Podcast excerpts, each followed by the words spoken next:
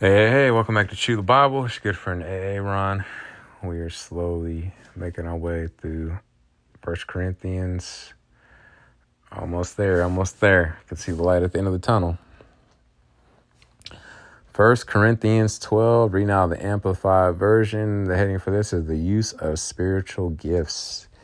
Now, about the spiritual gifts, the special endowments given by the Holy Spirit. Brothers and sisters, I do not want you to be uninformed.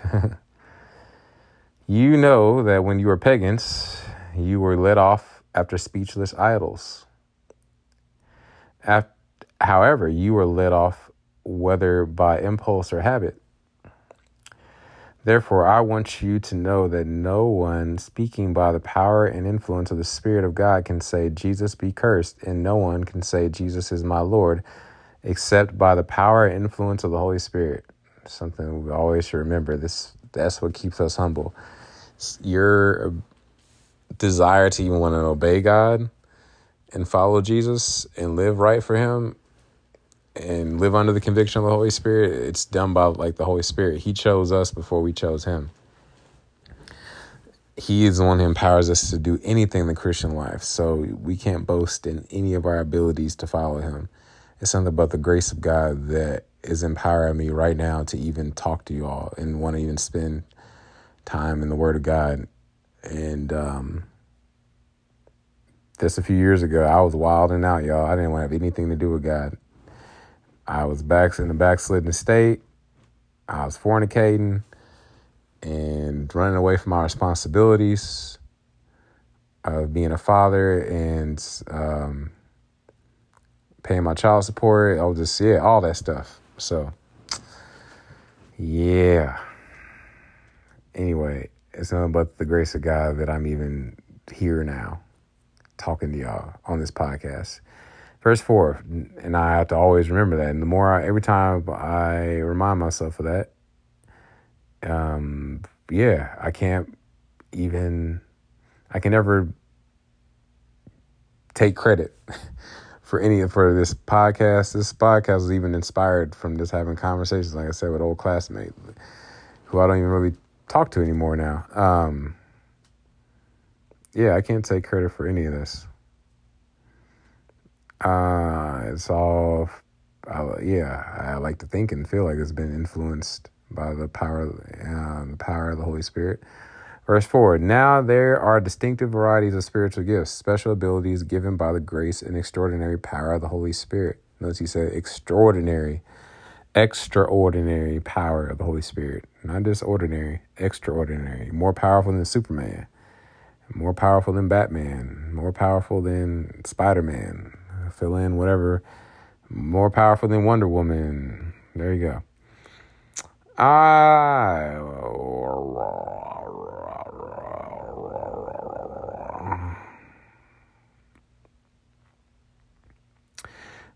by the grace and extraordinary power of the Holy Spirit operating in believers, but it is the same Spirit who grants them and empowers believers.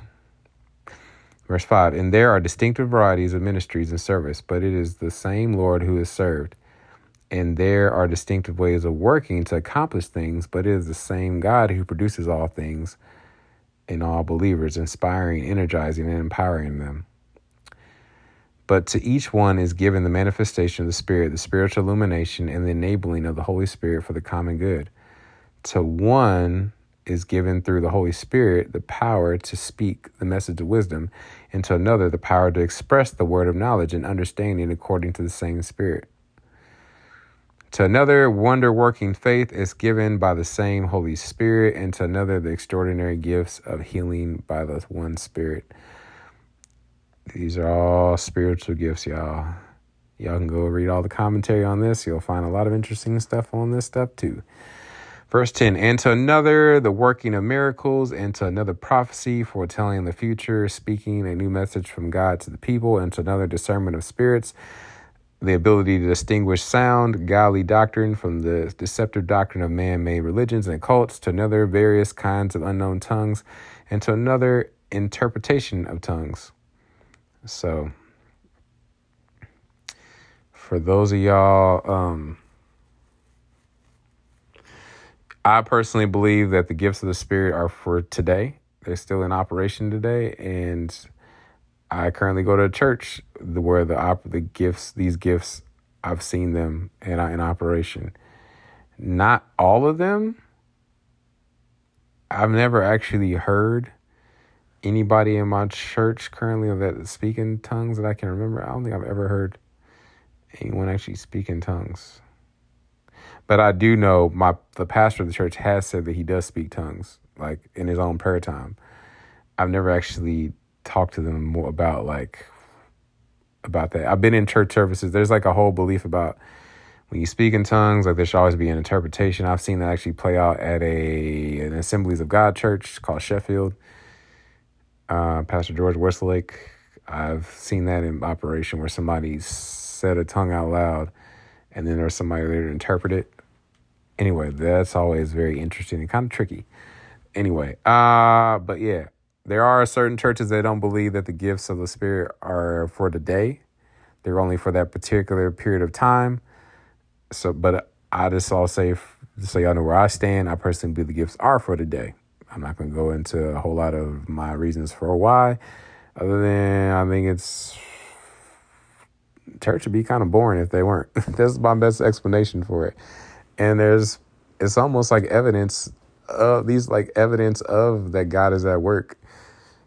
Um, especially when it comes to the gift of prophecy and discernment of spirits. I think more than any time we need those two gifts in operation. Because, in my opinion, the gift of prophecy, especially when there's like a word of knowledge that pertains to the entire church, it kind of gives us the church kind of direction of where the church is headed and where we need to be focused and to be alert. And um, kind of like in the military, they give orders. You get orders to go here or there and say, wait, do this, do that. Um, and discerning the spirits, because right now there's there's so much mixture, especially in the United States, of outside flu- influences trying to impact the church. So, yeah, more than ever, that's that, that's a gift that is needed for today. Anyway, all right, let's keep going. All these things, and I grew up in a home. It's easy for me to accept this stuff because I grew up in a home and I heard my dad speak in tongues a lot, very loudly. Sometimes it kind of was creepy because my dad would get, I don't say creepy, but it was very interesting watching. He, he'd be getting into it. He'd be yelling at the, sound like he's yelling at the devil in tongues or something like that. Just loud. Anyway, Verse 11 All these things, the gifts, the achievements, the abilities, the empowering, are brought about by one and the same Holy Spirit, distributing to each one individually just as He chooses. For just as the body is one and yet has many parts, and all the parts, though many, form only one body, so it is with Christ. For by one Holy Spirit we were all baptized into one body, spiritually transformed, united together, whether Jews or Greeks, Gentiles, slaves or free and we were all made to drink of one Holy Spirit, since the same Holy Spirit fills each life.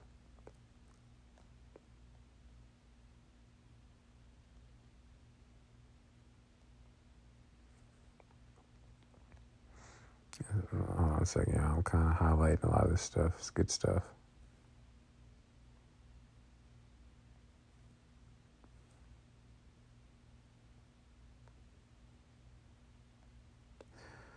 All right. For the human body does not consist of one part, but of many limbs and organs. If the foot says, Because I am not a hand, I am not a part of the body, it is not, on the contrary, still a part of the body. Is it? No, you asking as a question. Is it not, on the contrary, still a part of the body? If the ear says, Because I am not an eye, I am not a part of the body, is it not, on the contrary, still part of, still part of the body? If the whole body were an eye, were where would we be hearing? Where would the hearing be? If the whole body were an ear, where would the sense of smell be? But now, as things really are, God has placed and arranged the parts in the body, each one of them, just as He willed and saw fit with the best balance of function. If they all were a single organ, where would the rest of the body be?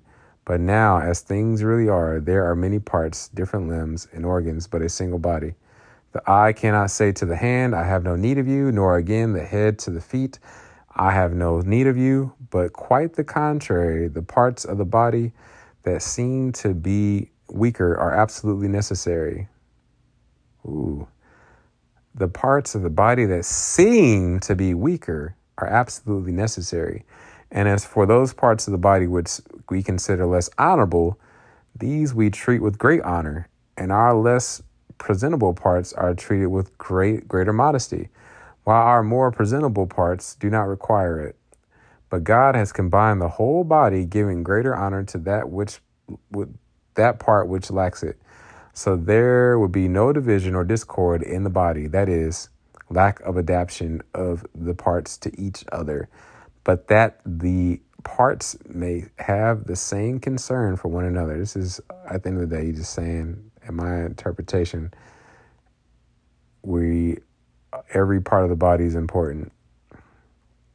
We all have a role to play, and we shouldn't look at the pastor, even though the pastor is a very important part of the body of Christ, and look at him as more important than the person sitting on the back row of the church. That person in the back row of the church is just as vital as the pastor up there preaching, because the person in the back row of the church is usually going to be sitting next to some people that haven't been to church in a long time and they're usually the ones that are loving and greeting on people and introducing themselves and that's and even if they're like especially if they are black and you got some black visitors at your all white church having that black person sitting on the back row of your church is just as important as the pastor because they are going to be able to reach that person in a way that the pastor can't they actually reading the sermon of that person in the back row like how they interact with that person in the back row and how that person treats them, like the greeter who greeted them when they came in. There's all these different people that a person meets before they even sit down at the pew. And they determine whether or not they're even going to come back. Well, first of all, even listen to what the pastor have to say with a good heart. Sometimes, if they have a bad experience in the parking lot, bad experience with the greeter, bad experience in the bathrooms, the bathroom is dirty, bad experience in the way of dropping their kids off in the children's church, the children's church pers- person was was rude or was just very disorganized. All those things can affect whether or not how that person receives the sermon that the pastor has to give, that we hold it with high esteem, and we put on the pedestal. That greeter on the parking lot, uh, that person, the parking lot attendant, the greeter, all them folks, all them folks are just as important as the pastor. Or the person sitting on the back row of the pew that introduces themselves and says, "Hi, how are you doing? I'm I'm Aaron. Welcome to Harmony. Oh, where are you from? I've been going. To, they ask you how long you been to this church. I've been going to this church for like five years. I love it.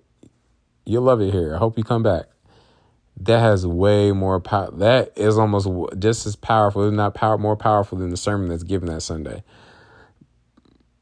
Well, that's how I interpret what Paul is saying here. Every part of the body of Christ plays a role and yeah, it, we need each other. We this it's important not to try to like yeah, do not forsake the assembling of yeah with others with the saints. Um, it's good to have, be a part of a local church. So anyway, all right, here we go. Now you collectively are Christ's body, and individually you are members of it, each with its own special purpose and function.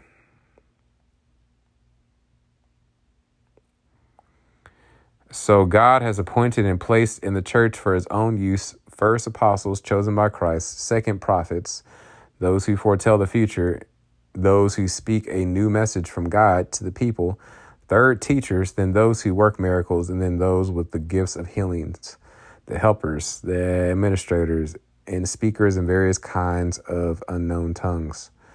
Are all apostles? Are all prophets? Are all teachers? Are all workers of miracles? Do all have gifts of healing? Do all speak with tongues? Do all interpret? He's asking a, like a rhetorical question. Uh, basically, like, of course not.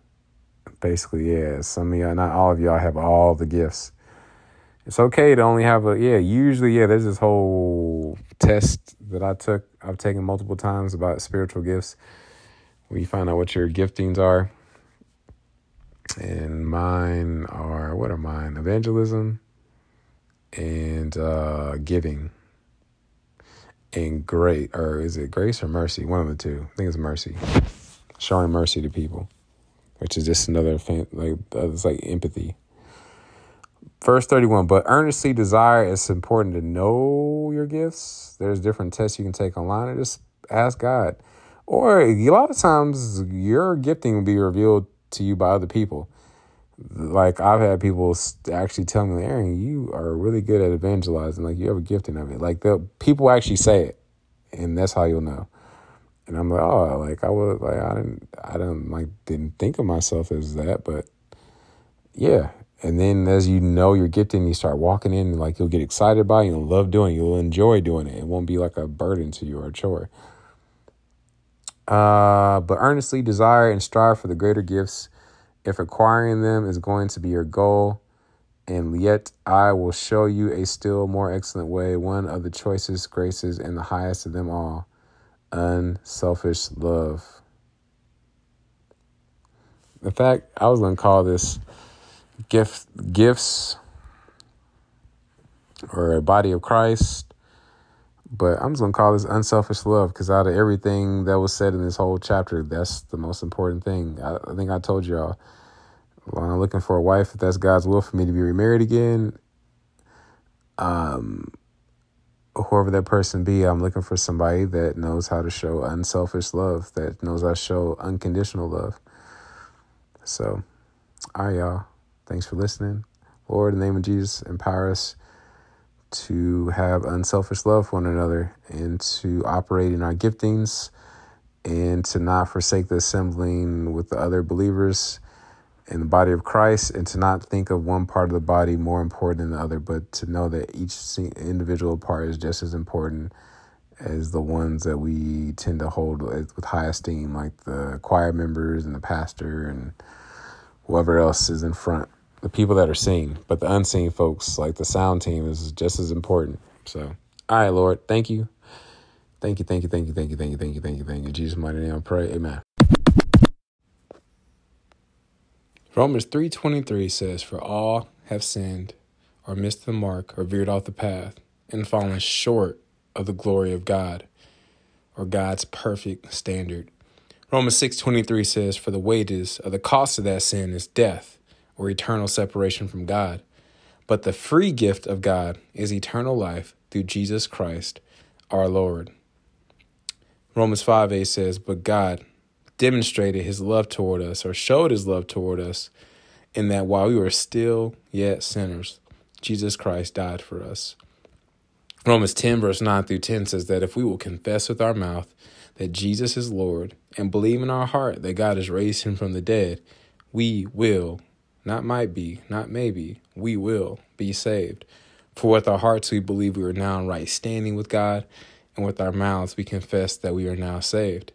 Lastly, Romans 10, verse 13 says that whosoever, anybody, everybody, who calls upon the name of the Lord, they will be saved. So if you've never asked Jesus into your heart, or you've walked away from him and you would like to rededicate your life to him, you can just simply say, Dear God, I know I'm a sinner. I know my sin deserves to be punished. I believe Jesus Christ is the Son of God who died for me and rose from the grave.